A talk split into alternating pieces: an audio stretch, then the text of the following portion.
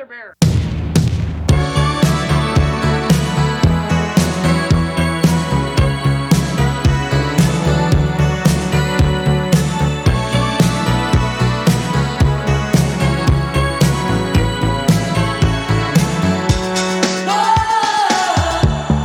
Hello， 大家好，欢迎来到啤酒食物局，我是天，我是齐。啊，今天是一期线上录制的节目啊，好像是我们第一次这么正儿八经的，然后跨国搞线上录制啊。对，因为之前还是觉得喝酒嘛，就线下边喝边聊，气氛比较好。但是最近确实也出不去，小区都出不去。也是因为这次疫情，然后咱们线上录制也开启了一些新的可能性，比如说我们可以和国外的一些嘉宾，之前有很多嘉宾就想邀请他们来聊嘛，但是他们身在国外，所以咱们也不方便录制。那现在我们也是被迫学习一下怎么远程录音，然后邀请一些之前我们呃想邀请的国外的嘉宾和我们一起聊一聊。那今天这期节目呢，它是关于澳洲啤酒的节目，非常开心邀请欧文还有二牛帮我们来一起聊一聊澳洲的啤酒。哎，大家好，我是二牛。呃，大家好，我是欧文。二牛和欧文是麦克国际的创始人，啊，专业做澳洲的啤酒进口啊。同时，两位也创办了野风筝这个品牌。然后，二牛是在澳洲。对对，我是在澳洲，我是大概十三年以前来的澳大利亚，然后在这边读书，后来在这边工作。呃，一直是从事的这个计算机方面的工作，我是做这个网络工程师。二牛是在哪个城市啊？啊，我是在墨尔本。墨尔本啊。哦、我们和两位认识呢，是因为去年是去年吧，还是前年？去年去北京。虽然疫情时间过得很慢，对，这都错乱了。我们失去了时间的概念了。现在，去年去北京啊、呃，我和齐咱们一起去野风筝酒吧，然后和欧文一起喝酒。那个时候好像是野风筝刚开业吧。对，去年夏天八月六号是野风筝开业的时间，还开了不到一年。对，现在疫情的原因，时间过得比较好，我其实觉得已经过了很长的一段时间了。那两位是怎么认识的？我俩其实是纯粹意义上的发小，我们从小就就认识，我们上小学的时候就在一起玩，我们都是西安人。最后转身去从事啤酒这行业，其实是一个机缘巧合，就是。在二零一六年的时候，呃，二牛回国，然后有一次，呃，他来北京，然后我就带他去尝试一些新的东西。我就告诉他，嗯，哎，我们最近喝的一个东西比较有意思。那个时候理解的精酿啤酒，因为在一六年之前，我应该差不多是在一四年左右开始喝啤酒。他说我在澳洲也做这东西，然后自己在家还酿造一些啤酒。然后后来我就带他去一些北京我常去的酒吧去喝酒。嗯，然后他觉得，诶，其实澳洲当地有一些啤酒也蛮好喝的，其实也不比这些啤酒差。然后当时就产生了一个想法，说我们能不能把澳洲的这些啤酒拿到国内来，能让澳洲的啤酒在国内去销售。我当时其实还在做广告行业的工作，所以就这么开始了我们的事业，应该差不多是在一六年、一七年的这个时间。了解。二牛，你也是做家酿？对，因为一开始的时候我是我也不知道这个东西叫精酿啤酒啊，就是我其实蛮喜欢喝啤酒的。来到澳大利亚之后呢，我就不停的去尝试一些奇怪的这个啤酒，但是当时也不知道什么叫精酿啤酒啊，就是喝他们当地产的这些淡色艾尔了，还有一些像什么金色艾尔这些非非常多的这个品类。然后后来就跟欧文一聊，他说这个东西你知道这个是啥吗？这个是精酿啤酒，你喝的这个就是精酿啤酒。反而是欧文给你科普的。对，这个很对，这个是很酷的一件事情。我说啊、嗯，是这么一回事。大概是一五年的时候吧，一五年的时候我去超市，然后超市里面有卖那种一个大糖浆这么一个罐子，你拿回家兑点水，放点酵母就可以酿酒了。它里面有一有一些放了一小袋酒花，你可以扔进去，各种各样风格。我第一次酿的是一个琥珀艾尔，然后酿的非常的不好喝，嗯，后来我去找了一个朋克 I P A， 它的那个配方被公布了，一六年的时候吧，开始陆陆续续酿。我也酿过，对，完全不一样。对，然后我就把那个配方酿，哎一喝，我觉得哎有有那味儿，有那淡色艾尔的味儿，然后我就开始去琢磨这个东西，也跟国内的一些好朋友去交流交流。在澳洲的这个家酿的环境，其实还是挺让我们羡慕的。因为他们的这个设备和原材料其实相对国内来说都更加便利一些。我觉得对于家酿而言，可能最大的优势在于地方大。我现在发现，其实咱们国内有很多人都想玩家酿嘛，但真的没有地方倒腾这个事情。对对对，我们一开始都是用的这种土炮，用这种呃，下面有一个大炉子，上面放一个大锅。我去外面就是买一个特别大的一个，他们叫煮虾锅还是煮蟹锅，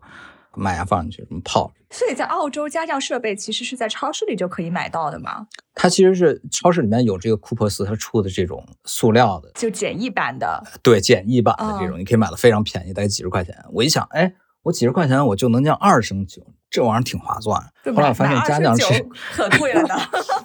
后来我一算啊，三五五乘以二十四到底是多少？哎，这个这个是小于二升，嗯、我就买了这么一个一一个东西回家就玩。后来上瘾了就，后来我发现这是一个非常烧钱的事情，大家千万不要是为了省钱去玩这个家酿。对，家酿特别好玩，但是家酿不会为你省钱。嗯、对，家酿是不会为你省钱的。嗯、对，刚才你频繁提到一个词啊，叫做淡色艾尔，是不是澳洲人特别喜欢喝这个淡艾？对，这个几乎就是澳大利亚的国民风格了，是你周围邻居喝的酒，是你家楼下大爷喝的这种酒，就是这种国民风格的酒。可能在国内的话，我了解可能是这种小麦风格，大家喝的非常多。嗯，在澳大利亚呢，就是淡色艾尔，它有一些有一些苦度，酒花带来的这种香气。澳洲的淡色艾尔跟我们平时见到，比如说那种美式淡色艾尔有什么最大的差别在哪儿呢？嗯，对，澳洲的淡色艾尔它主要是主要是依赖这个本土的这个元素了。其实像很多年以前啊，十年以前，我们喝到的淡色艾尔跟现在喝到淡色艾尔其实区别蛮大的，因为现在可能更多的这种美式的加大这种美式啤酒花，比方说这个西楚银河呃西楚马赛克啊，嗯，这些都是比较经典的美式酒花，包括这个卡斯卡特呀。呃，三 C 啊，就是这个哥伦布，还有这个世纪，这些都属于非常经典的西汉美国酒花。这些酒花呢，基本上都是非常偏这些葡萄柚啊，或者说松针啊、松菊，对，柑橘这些味儿。呃，相反来说，澳洲的酒花跟新西兰的酒花，他们呃有些酒花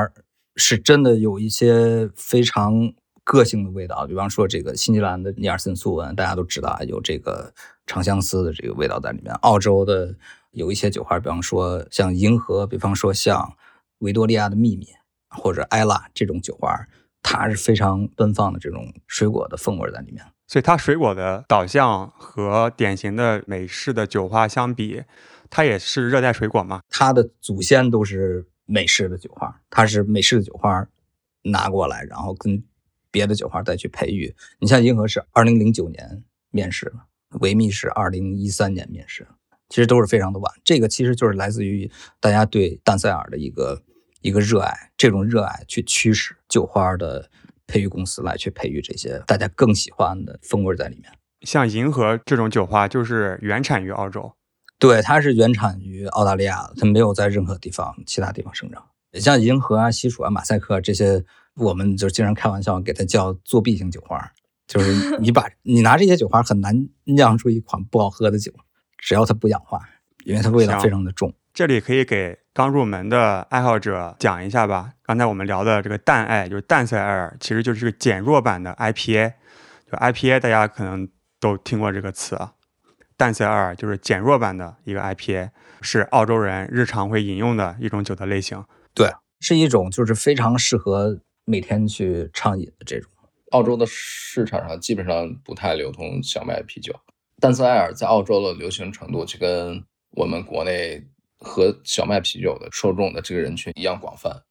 那澳洲既然是酒花的产区，会不会有一些品牌会直接把刚刚摘下来的酒花拿去酿酒，就所谓的鲜花嘛，鲜花 I P A？ 对，酿鲜花 I P A 其实是非常流行的，尤其每年到这个三月底四月底啊，对，三月底到四月初这个时间，就是新鲜的花刚下来的时候，就是周边有很多这个酒厂，尤其是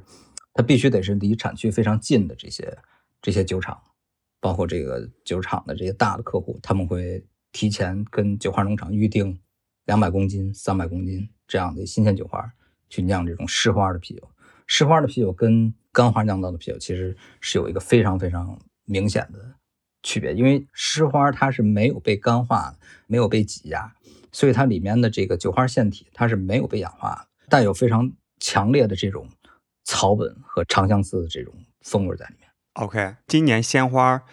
在国内也是一个新的话题啊、呃，年初的时候明日酿造的范金范老师从美国空运了一批冷冻的酒花去酿了一批 I P A， 反响还挺好的。对，那个鲜花 I P A 我喝过，在国内喝到这么棒品质的鲜花或者石花 I P A 其实还挺难得的。其实我们在去年就进口了一批酒花民族酿造的，这个我们当当时把它翻译叫做石花 I P A， 因为在墨尔本其实有特别得天独厚的优势和条件。当时酒花收获季的时候，我们这样的这些酒基本上是在现摘酒花四个小时之内就进行投放，跟国内有一点点的区别，就是国内是冷冻的，然后呃略微有一点点区别吧。我回头可以把那个片子发给你们。每年酒花民族都会酿这么一批酒，呃，因为首先首先他们要满足他们是酒花公司的 V I P 客户，然后他们有一个协议，每年才能拿到一部分少量的这个新鲜的酒花去采摘，然后差不多在四到六个小时之内拉回酒厂进行投放。去年我们在国内上墙的这批酒，其实对于很多爱好者是第一次喝到所谓新鲜的这个石花 I P A， 喝起来可能跟大家的感受还不太一样，因为每个人都抱有不同的预期和不同的风味的预设，喝起来的那个味道更加的原始，然后有更加纯粹的植物草本的味道在里面。好，那我们回到啤酒事务局的传统，虽然现在是上午十点多，我们决定开瓶酒。我还我在刚才喝咖啡，先把我的早早 C 喝完，等会儿来个早 A。我现在开一个昨天晚上团购的，啥味儿的酒啊？是个拉格，还挺新鲜的吧？就现在能够喝得到都不错了。嗯、哇，真太好了！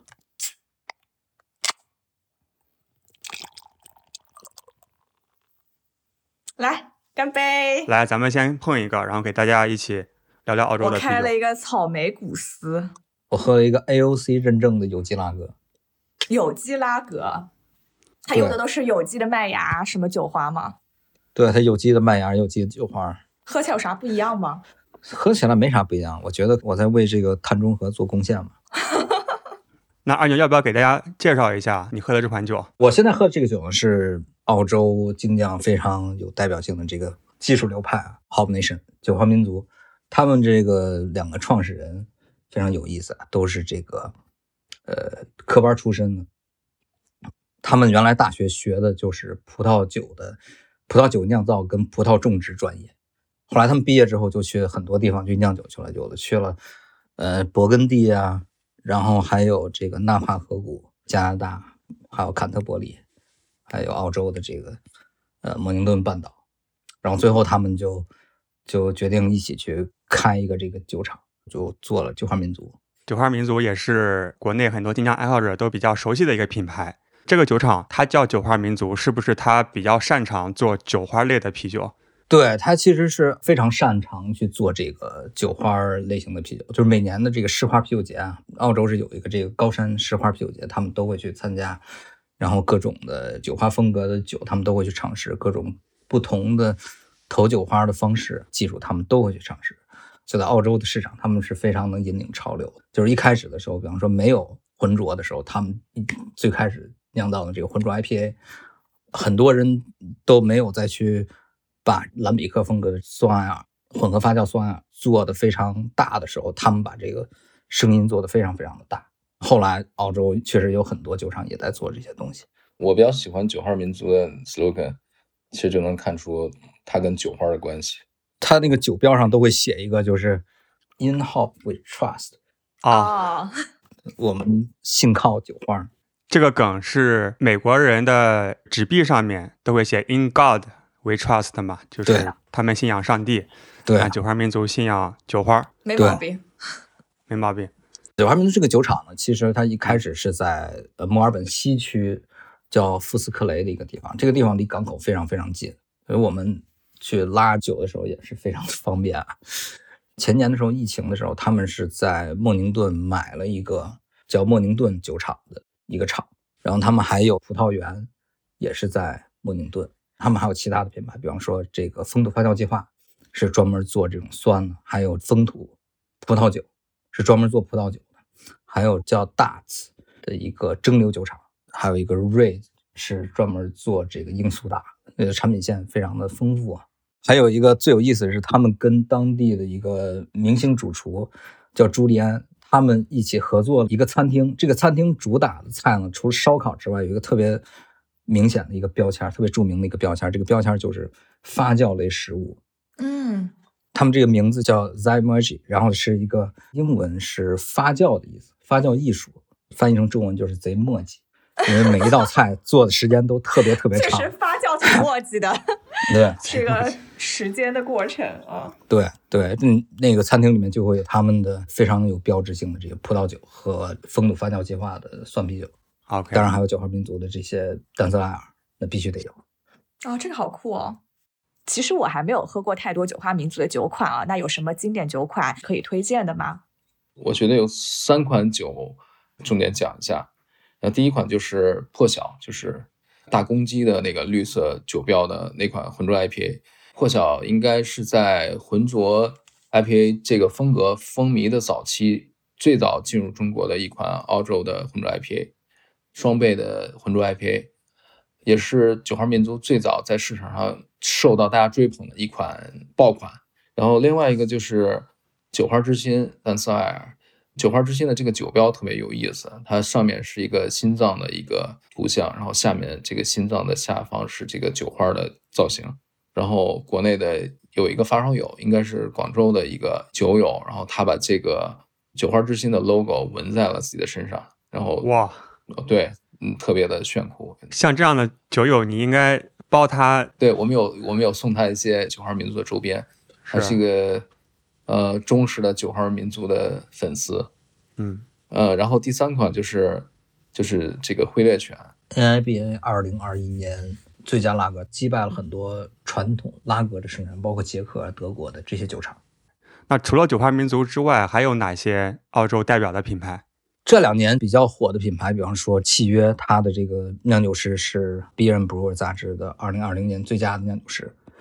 他们做这个烈性的啤酒，重口味的啤酒是非常的有一手。你就像酿这个 I P A， 他们就往里面放五十克每升这种量，往里投酒花。哇，每年计成本。对、嗯、对，真的是就是那款酒的名字叫财务危机。他们即使常规款的双倍的 I P A， 他们的投量也带二十、二十五、三十克每升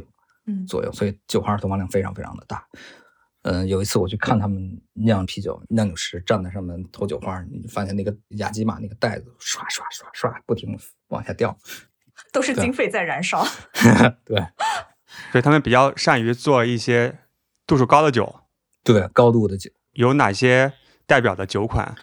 嗯、呃，代表的酒款可能就是从二零一九年开始做的一款酒，叫做重返末路。嗯、呃，重返末路这款酒呢，是他们陈桶系列的一款非常重要的酒啊。每一款酒基本上都是从几十个这个桶里面选出大概八个桶，然后把它们调和出来一款这样的酒。这款酒耗费的这个时间成本非常的高，因为这个陈桶周期基本上是在十二到二十四个月。重返末路这个系列一共是有三部。第一步就是呃原始的这个重返末路版本，第二步叫星火，然后第三步叫绝望祈祷。第三步的绝望祈祷现在应该正在上海的这个港口，应该可能欧文在擦眼泪，隔离十四天，呃不止十四天，哪止十四天？因为今天早上船公司通知我们，在上海靠港的船好像要去停到宁波了。对啊。Oh.但这种桶陈的啤酒应该也不怕等吧？这种应该没有事儿，但是我们里面有很多就是酒，对，有很多 I P A 可能就对，但是还好啊，就是一直打冷。就是这个集装箱，每次去提这个柜的时候，我基本上都会去，然后我都会站到里面，感觉一下里面冷不冷，然后手摸一下它那个它它里面的那个内壁，看一下里面有没有打冷，有水珠这种，我就知道，嗯，它按我的要求打冷了。虽然咱们喝不到。但是欧文可以给大家分享一下这个酒是什么味道的。好心酸啊、呃、只能听听。我现在理解每次大家听我们节目的时候就是说，哎，看你们喝得很开心然后喝不到的这种感受了。这个就我我其实拿拿给很多就是圈内的朋友去分享，基本上是没有差评，因为它在 OnTap 上其实也是非常高的评分，基本上在 四点五、四点六 这个区间。开罐有强烈的巧克力、香草，第二部里面会有增味，有加入了榛子。第二部和第三部的酒精度也也要比第一部原始的这个版本更高一些。二零二一版本的这个重返末路酒精度是 十四点六 度。对，所以有一些酒我喝完以后觉得哇、哦，这个会有一些酒精感，因为它沉的是 Bourbon Whisky 那个桶。实际上作为一款 十四点六 度的酒，它有一些酒精感的体现是是比较正常的。我们现在也在去等第三部跟之前的两部到底有什么样的区别。等清关之后我们可以给大家试一试。对，到时候你们试一试，然后再跟大家分享一下这两款酒到底是什么样的风味。Okay. 好，那关于契约咱们聊的差不多，还有哪些澳洲的精酿品牌可以给大家分享吗？呃，还有特别想分享的就是这个雪梨山。雪梨山这个酒是我从二零一六年、一七年的时候都特别喜欢它这个酿酒师酿的酒。那个时候雪梨山还不存在，它是在另外一个酒厂里面工作，但是那个酒厂出来的酒我就非常的喜欢。雪梨山是这两年在澳洲本土崛起非常快的一个酒厂，两两个方面，第一个是我用通俗的话讲，就是他们做的多数的酒喝起来都非常的绵密，还有就是这两年在澳洲它的它的整体的这个评价是非常非常的高。雪梨山现在也是全澳 OnTap 评分最高的酒厂，它是第一。然后第二是它在二零一九年到二零二零年这个时间去扩大了它的产能。现在雪梨山的产能非常非常大，应该是有一个足球场那么大，差不多。对，大概是有一个足球场那么大。嗯、去年五月份的时候，我去了他们的一个新的酒厂，在悉尼的这个呃 Parents 呃 Emu Plants 那个地方。就在蓝山脚下，离他们原来的酒厂大概开车四十分钟左右。其实 Mountain Culture 翻译出来叫雪梨山，这个翻译呢其实不是特别准确的一个翻译，因为我没办法找到一个非常准确的翻译。Culture 是酵母的意思，尤其是说自家的这种酵母叫做 Culture， 代表了自家的文化的那个 Culture， 对， 对， 对，文化那个 Culture。比方说我这个酒厂用自家的酵母，我就是用的 House Culture， House Culture 不一样。他其实一开始是想做一个酸啤酒的酒厂，山里面的野菌的， 对， 对，山里面的野菌、哦、对对对，没错没错。但是、okay. 但是后来呢，他发现这个蓝山，他住的这个地方是蓝山景区里面，就是你去你去蓝山里面，你要去进行这些攀岩这些活动，你必须得在这里面待着。他把酒厂开到里面，他要让周围的人来喝，他必须得做一些更容易让大家接受的酒吧，而不是说他做他想做的那些东西。这个时候 Mountain Culture 他们呃老板的好朋友其实是野花的老板，他们关系非常非常近。野花也是个酒厂名字，对，野花也是呃 Wildflower 暗花啊，暗花。对，前段时间还出了一个合酿款，呃关系都非常好的。最后没办法，他是想做一个就是大家都能接受的这个酒款，最后他就做了一个浑浊丹塞尔，苦度非常低。但是在山上就特别受大家的欢迎，他然后他就不停的再去推出这些浑浊 I P A， 非常受年轻人的喜爱。所以我在国内呃看到，比如说一些自媒体，然后他们翻译的这个 Mountain Culture 翻译过来叫山地文化，其实是不准确的，就是山地文化。呃、对对，我看到一些有一些自媒体的这个发烧友自己翻译的这个名字叫做山地文化。我是今天第一次知道 culture 原来是酵母的意思。对对、哦、这个可能更适用于做这种混合发酵啊，或者说你说野菌的这种酒厂，他们更愿意去这么去叫。最后你们是为什么把它翻译成雪梨山呢？因为悉尼是，我不知道是香港还是台湾呢，也是我们的一个方言，管它叫雪梨，所以我就说雪梨它刚好在那个蓝山上面，就叫雪梨山好了。对，这个翻译其实夹杂着一些私心在里面，就是我们希望大家更容易更方便的记住它。 OK， 雪梨山的代表酒款我觉得那、呃、记忆回放应该是它的这个记忆回放。这个记忆回放是、啊、大概二零二零年某个时期，它是世界 top 五 的，世界前五的一个浑浊 I P A， 非常的强，这个酒做的非常的棒，而且它这个酒充分的展示了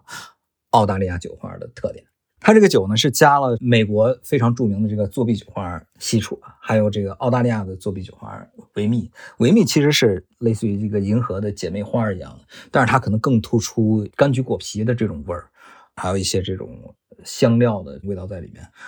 里面还加了一个美国的酒花叫叫夏洛，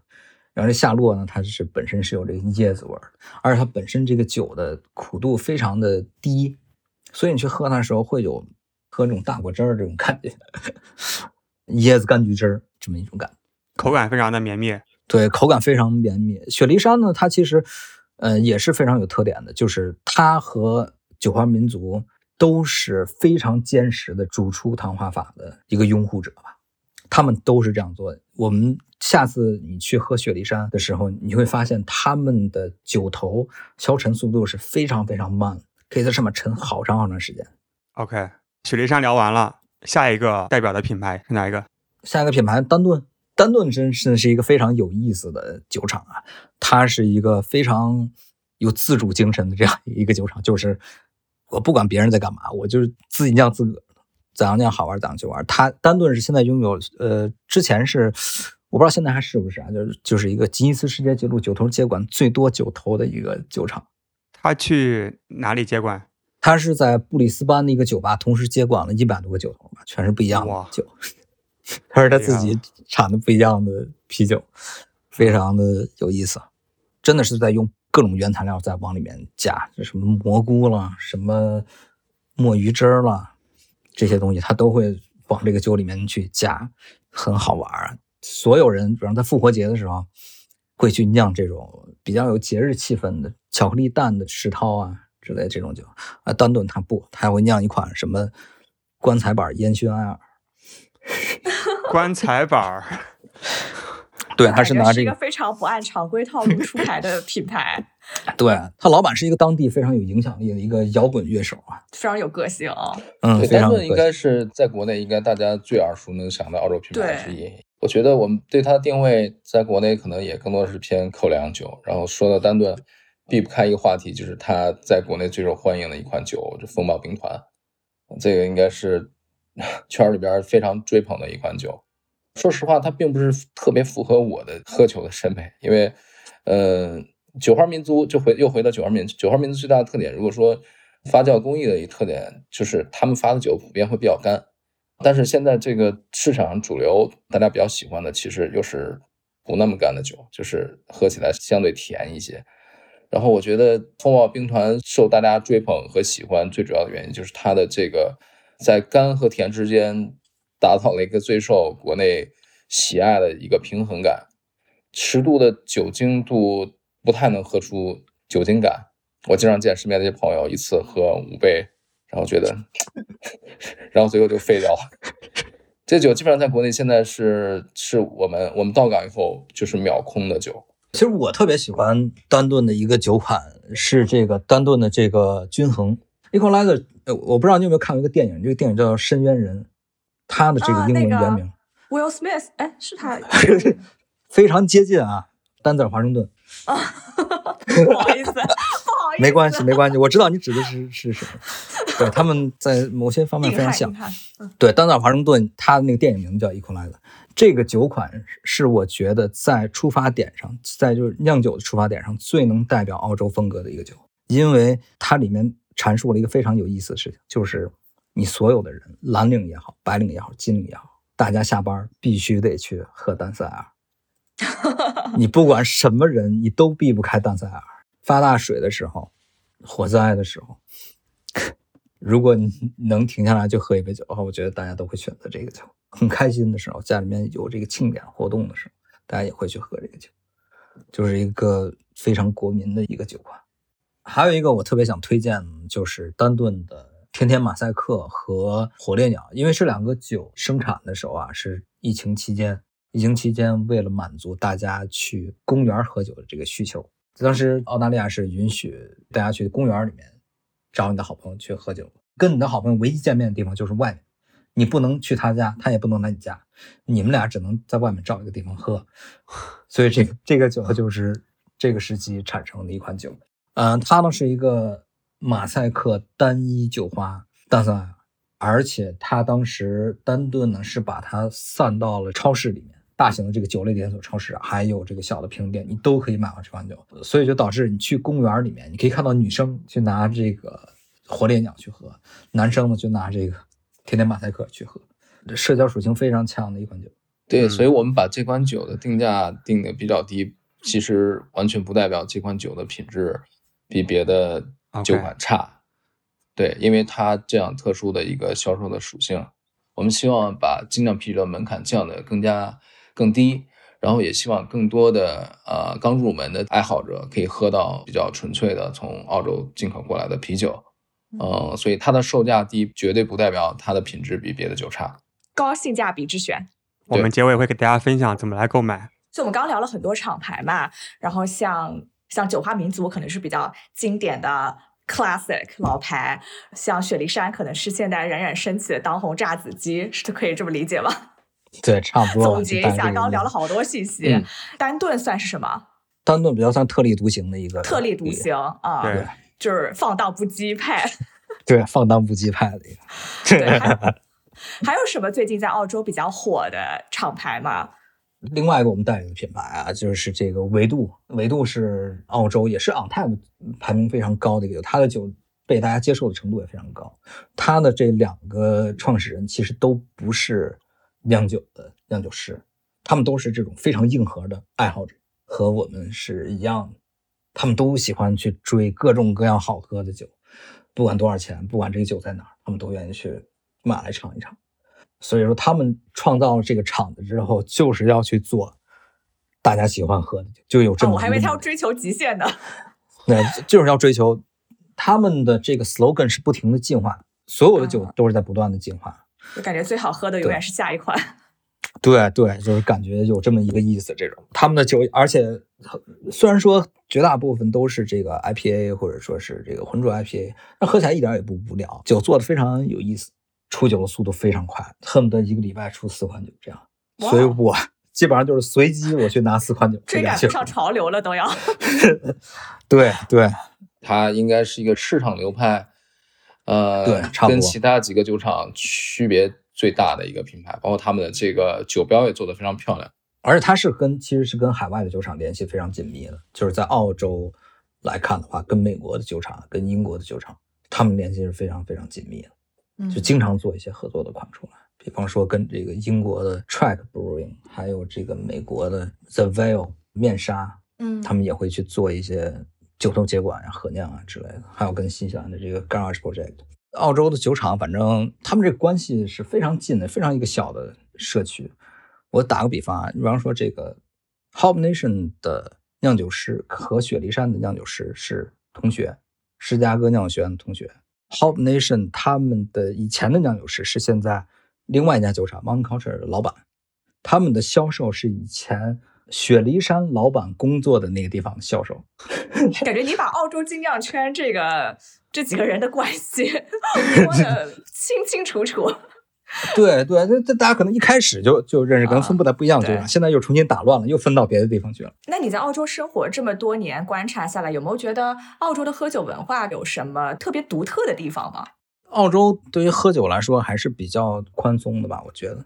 那除非是小孩、孕妇不让喝酒之外，公共场合不能喝酒之外，跟国内的这个饮酒文化还是有一些差别的。比如说，在澳洲，大家通过电商去买酒的比例是比较小的，就是大家还是比较习惯去在线下店去买酒，因为在当地有很多这样的，对，有很多。昨天我发照片，其实有一张就是当地的这个大型的连锁酒超市 Dan Murphy's 这样的一个店，基本上在那里面能买到各种各样的酒。所以大家有一个这个喝酒的习惯，就是我下班路上，然后顺带停好车，然后进里面去买一些酒。他们是按照四听一提，就一个 pack 去买，然后带回家去喝，这是挺大的一个区别。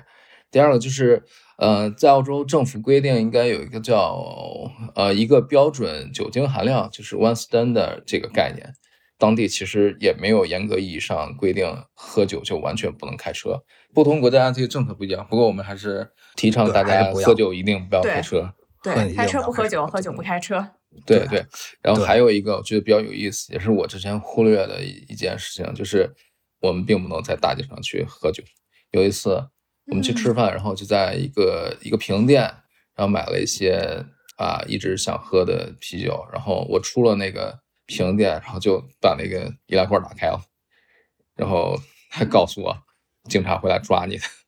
哦，对。那所以像国内那种公路商店那种聚集在平店门口在大街上喝，其实在澳洲是不行的。呃，有些酒吧可以，有些酒吧它有户外饮酒的这个执照，这种的话就可以。但公路商店，二牛你可能不知道，它完全不是它酒吧自己的区域，它就是在大马路上，一群年轻人坐在马路牙子上喝。完了，这个太棒了，就是大家。对，我那天看到朋友圈还是看到知乎，我记不清楚了。然后一朋友也说，回到国内觉得最爽的事就是去七一一买一瓶酒，然后出了门就能打开去喝。嗯，我们之前有拿回国内的一款酒，就是七月的这个时刻。时刻其实它这个酒酿酒的初衷就是它只有一个标准的这个酒精含量。对啊、嗯，其实大家不太理解，比如说那款酒，它虽然酒精含量低，应该只有三度，三度左右，三度，对，三度三点五，三度左右，但实际上它的这个酒花投放量一点不少。就是它在一个低酒精度的情况下，然后去表现非常好的这个酒花的平衡感。其实我还蛮喜欢的一款酒，但是可能对于普通的爱好者可能会觉得，哦，这个酒好淡，为什么这个酒做的这么淡？为什么会有一些苦味的体现？对，因为它背后有一些呃特殊的文化在里面，可能是没错，嗯，大家不太清楚的。而且可能每个人也是喝酒的需求不一样吧，有些人可能就是嘴巴里面想念那个味道，然后呢就得来一点儿，虽然酒精度低，但也挺好的。对，所以工作，所以我也觉得，对，其实这个你提到这个概念，其实就是现在特别火的一个概念，叫餐酒，就 table beer。对对 ，table beer，table beer。前两年的时候，澳洲野花这个酒厂，它是做酸啤酒嘛，但是它也会出这种 table beer 四四零的这个，就三度的酒精度，三点二还是三点五的酒精度，就喝起来非常的舒服。嗯，然后很多酒厂其实大家慢慢都开始去做这种风格。七月的这个也是，我跟他们的酿酒师他们去去聊过，然后他们其实就是想做一个能一直去喝的一个单反，嗯，你一直喝到晚上，你喝到第二天你都不会晕。其实就把啤酒更多的融入到生活的一部分嘛。对，那时间差不多，我们先插首歌，音乐回来之后，我们可以聊一聊你们创办野风筝以及把这些澳洲品牌带到国内之后的一些故事吧。好。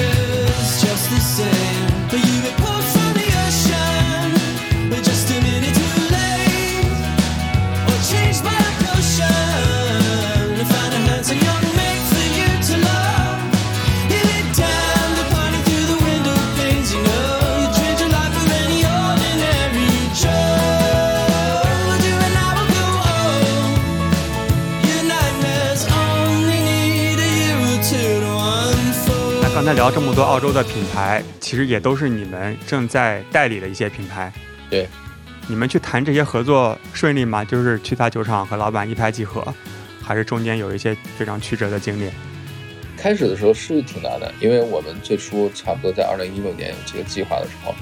然后我们就开始去选定最初想要去带回国内的这些品牌。嗯，第一个我们希望把它带回来的就是Pirate Life 海盗生涯，或者叫海盗生活。为什么选这个酒呢？因为那年我去澳洲的时候喝到他们的一个橙色包装的一个漂亮，我觉得这个酒简直太棒，就是特别符合我个人的这个审美和预期，非常的平衡，一饮清爽，但是该表现的都有了。这个酒厂我们商务谈判差不多前后进行了半年多的时间，就反反复复，又有当面，有电话，有邮件，啊、呃，谈了很多很多次，然后最后基本上已经达成共识了。然后我们要做这款酒的时候，突然传的传来的消息是他们被百威英诺收购，啊、呃，然后。对，但是呃，这个品牌可能收购以后也发生了一些变化吧。现在在澳洲的这个主流精酿市场的影响力也没有原来那么高了。第二部分就是一旦有了开始，其实后面就比较顺利。比如说我们最早做的这个酒花民族，因为酒花民族的这两个酿酒师邓肯和 Sam， 他们一个是新西兰人，一个是澳洲人，呃，他们本来是学院派的这个出身。他们在澳洲的圈子里面其实有非常高的这个影响力，就是他们的这个技术流派。那呃，合作了几年以后，我们本身也是很好的朋友，就是可以参加家庭聚会的那那种朋友，然后这个圈子就一下打开了。所以在往后我们做的其他的品牌其实就相对容易了很多。之前差不多二零一六、二零一七年的时候，其实澳洲的啤酒在中国的这个声音是非常非常弱的，远远不如澳洲的葡萄酒在中国这么有声望。所以我们初期做这件事情的时候其实也挺艰难的，因为要去改变大家的这个就是有很多市场教育的工作需要做。 对, 对, 对然后可能经过了现在两到三年的这个耕耘，我觉得现在澳洲啤酒在整个中国的这个呃印象，在中国的这个声望已经有非常大的一些改变，把好的啤酒带进来，这是我们最大的一个一个一个初衷，就是我们在选品的时候，其实还是比较比较在意这个酒本身的品质的。有一些市场的热点，实际上我们也没有一味的去追求，比如说前两年的这个果泥，实际上在澳澳洲当地也有非常多的这样的一些一些品牌和啤酒的资源。哦、对，我们还是坚持、哦。因为我没怎么在市场上看到澳洲的果泥，所以我一直以为澳洲人可能不太喝果泥。澳洲人喝淡艾，澳洲是有的。我们当时也确实也讨论过这个问题，最后可能。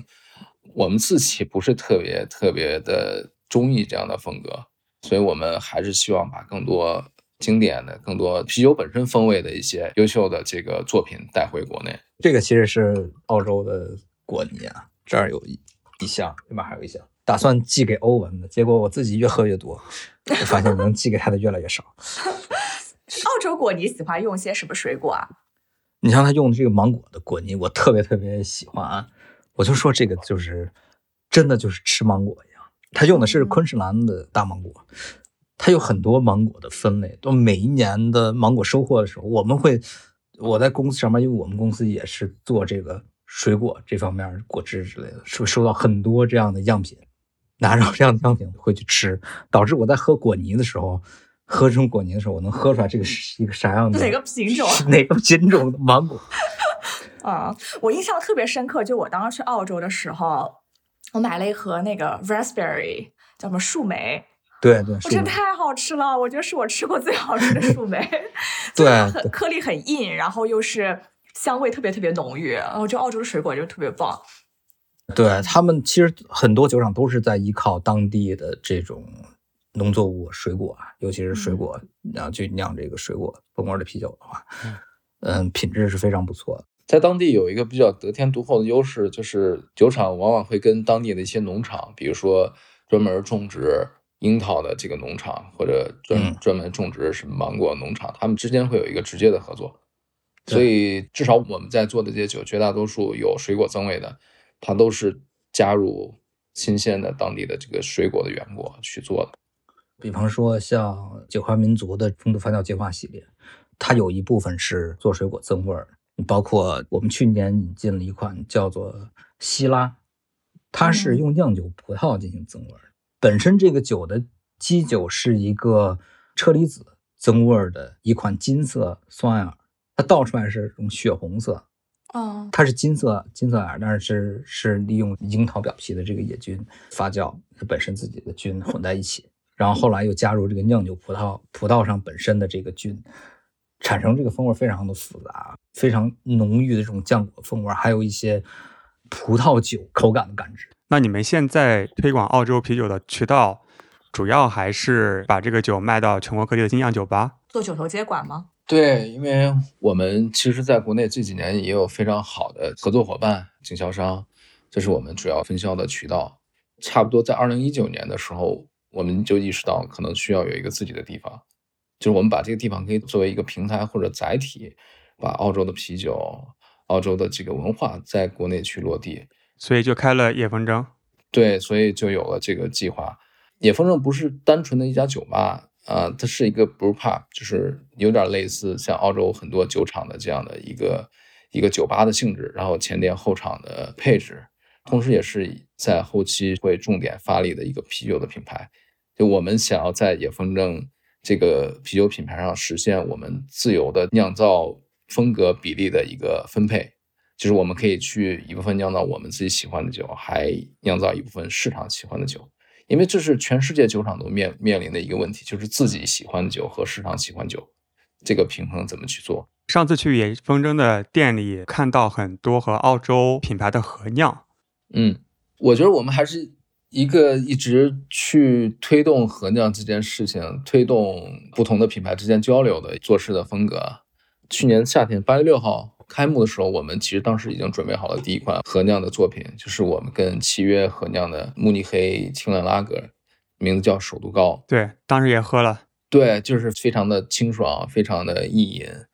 后面我们还有一系列的这个合酿的计划，比如上周我们跟那个 Terry 去合酿，然后联合呃海南万宁日月湾的一个冲浪品牌叫涉水。然后我们做了我们第二款合酿的这个社交 I P A， 也是我们自己喜欢的风格。接下来我们还有一系列合酿的计划，比如是跟呃野微醺、跟邢超邢老师我们在一起的一个合酿计划。比如说和澳洲的这些品牌一起做合酿，是在澳洲酿吗？还是在你们店里酿？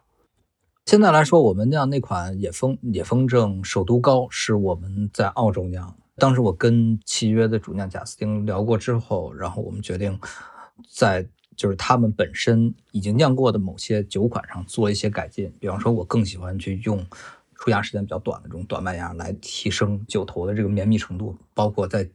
加一些澳洲跟新西兰本土的这种酒花来去增加一些这种苦度风味的层次。所以说我们当时去酿了这样一款首度高。在野风筝开业的时候，我们希望大家都能很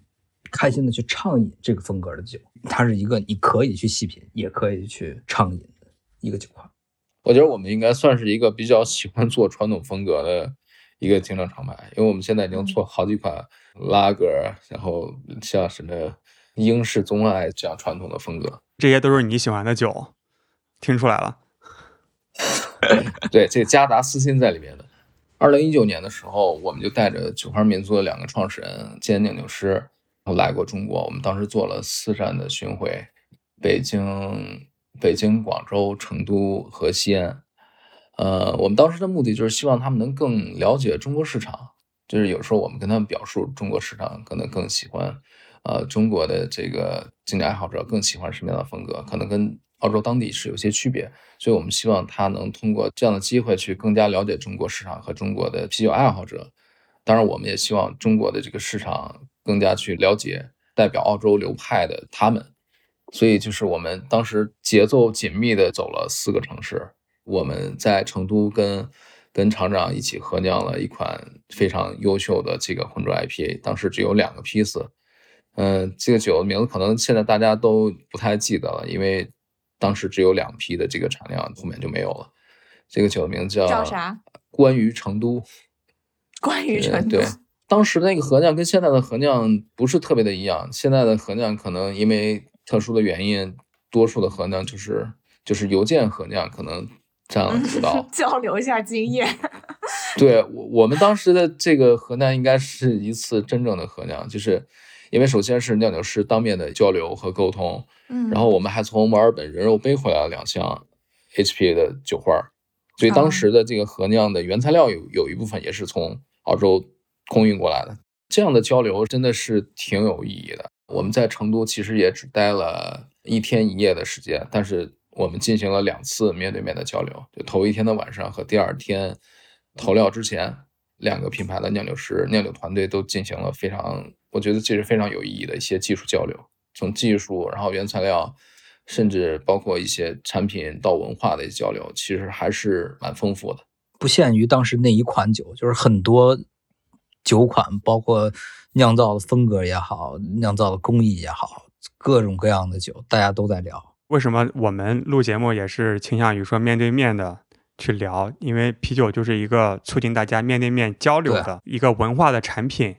所以不管是喝酒还是酿酒，我们也是特别希望大家面对面的去喝酒，面对面的去交流。对对，我们特别希望尽快的面对面的见到大家。对，你像我跟欧文都很长时间没有见面了。你是不是都没有去过野风筝？野风筝我都没去过。作为品牌联合创始人，没有去过自己酒吧。对，我退掉了，我退掉是二零二零年春节去墨尔本的机票，然后二牛退掉了来北京的机票。是。那你们接下来有什么计划吗？疫情缓解之后，想做一些什么样大事儿？对，我特别想做的一件大事就是先去趟野风筝。在里面就酿酿一波酒，这个是我特别想做的事。行，那欧文呢？你的计划？做了这么多年的进口，我们接下来也希望把更多具有澳洲特点的一些符号，还有包括他们的风格、他们酿酒的一些理念，通过本土化去实现。对，所以野风筝也作为我们的一个出口。我们下半年可能会更多的去平衡关于进口和在国内酿造这部分的一个比例，更多的这个啤酒是能实现在本土的酿造，产出我们更能表达我们自己想要表达的理念的一些作品。对，我觉得应该不是一个单纯的复制。 OK， 有没有哪个风格特别想酿的？下一款酒想酿啥？其实我们是非常喜欢这淡艾，淡艾哦，对。北京淡艾，各种各样的淡艾，你们可以做一个，比如说二十个酒头的淡艾接管。什么样？对，我们想过做一个酒头接管的主题是那些被我们遗忘的啤酒风格啊，各种小众、呃。呃，不是各种小众，而是各种传统，比如说有什么，呃，英式棕艾、英式苦皮、呃、拉格、皮尔森、英式苦皮。对，我们想做一些这种传统的啤酒风格的一个主题的接管。这很有意思啊，搞起来。对，我们觉得这几年精酿啤酒发展的特别特别快，但是也可能走得太快了，我们我们在有的时候忘忘记了这个啤酒本身的这个属性和最初喝啤酒的一些一些初衷。它其实就是应该是最最简单的一一款含酒精的发酵饮料，所以我们希望去把它拉回来，回归经典。对，我们有这样的一个计划。对，这几年感觉大家在变着花样的去搞一些极限的挑战，虽然可能从测试工艺的角度或者是探索的角度其实是有意义的嘛，但是回归到咱们日常喜欢喝什么，适合喝什么，可能并没有那么复杂。嗯，对对，我们可能更喜欢简单的东西，是我们个人的喜好，可能也不是喜欢那种嗯酒体非常重的。对，我个人就喜欢酒体薄一些，但是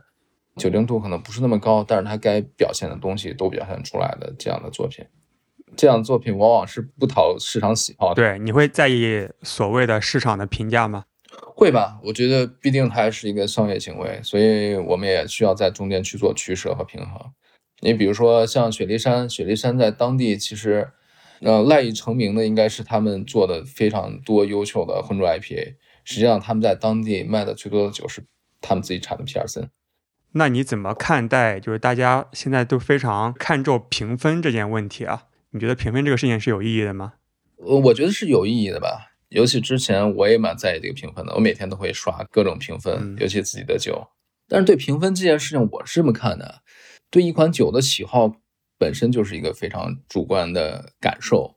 所以我觉得每个人都有权利去去大胆的说出喜欢或者不喜欢一款酒。我觉得这本本身就是一个非常非常主观的事情。呃，但是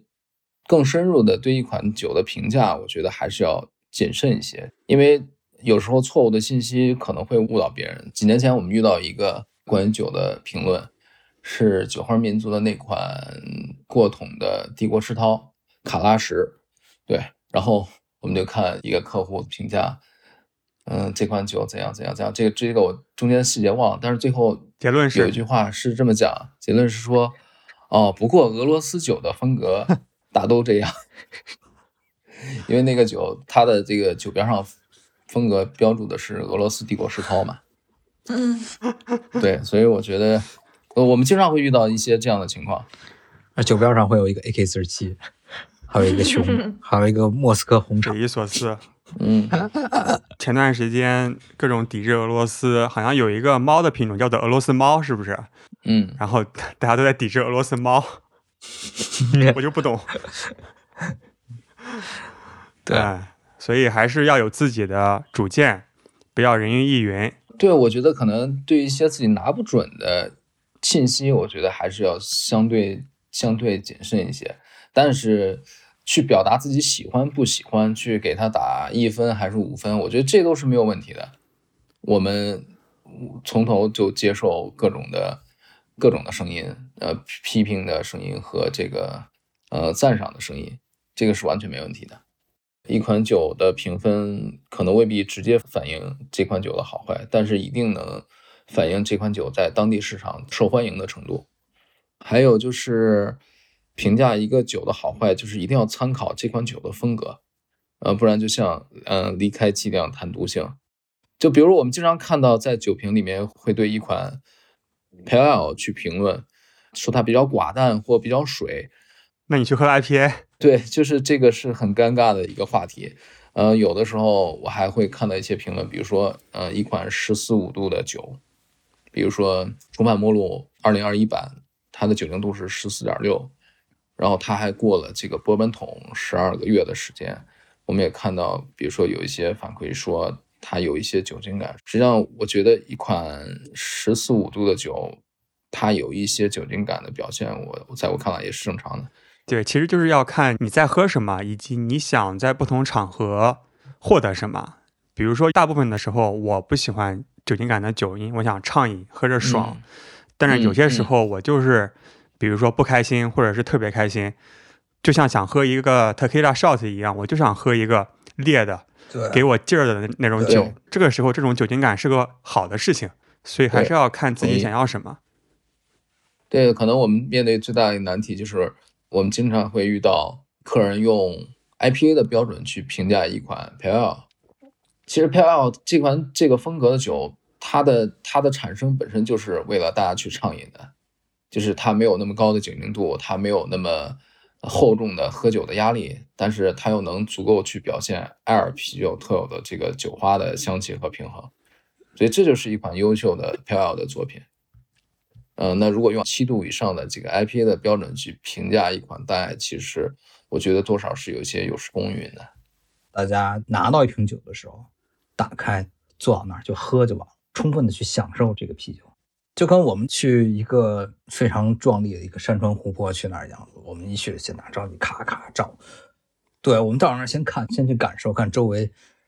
的这个环境。我们因为那个时候就是我们自己在这个里面，没有别人在那里面了，是一个非常私人的这样的一种和大自然或者跟酒的一个互动，就坐到那儿喝就行了。嗯，这个是我想去我想去表达的。特别好，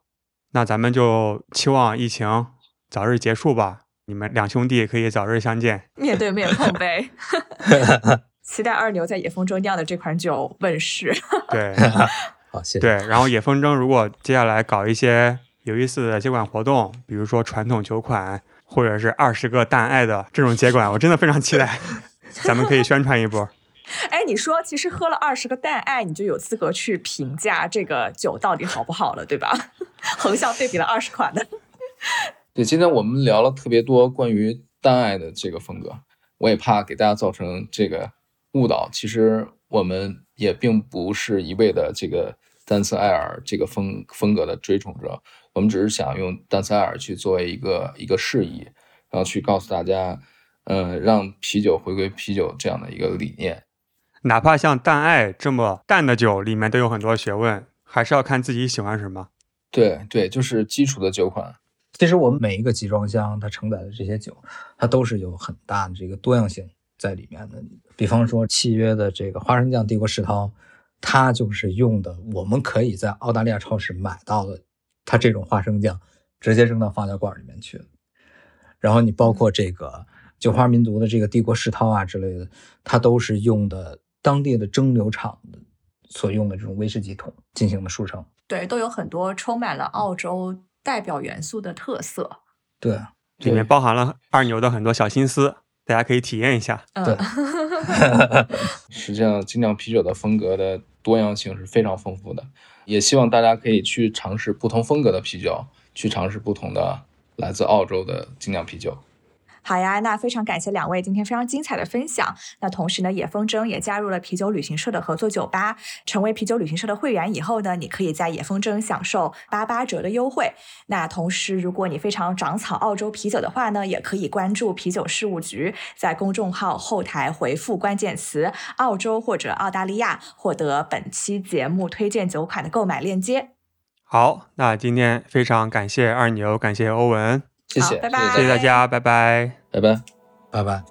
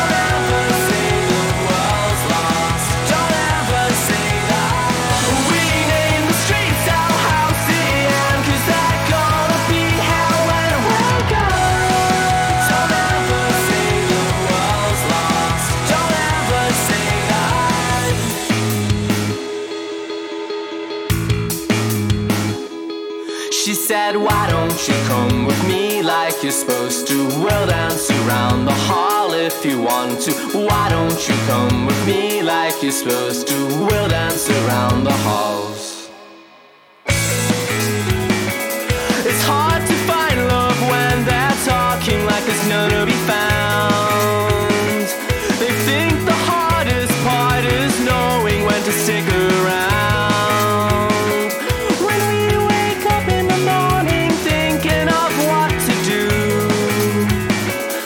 Guess that's when you find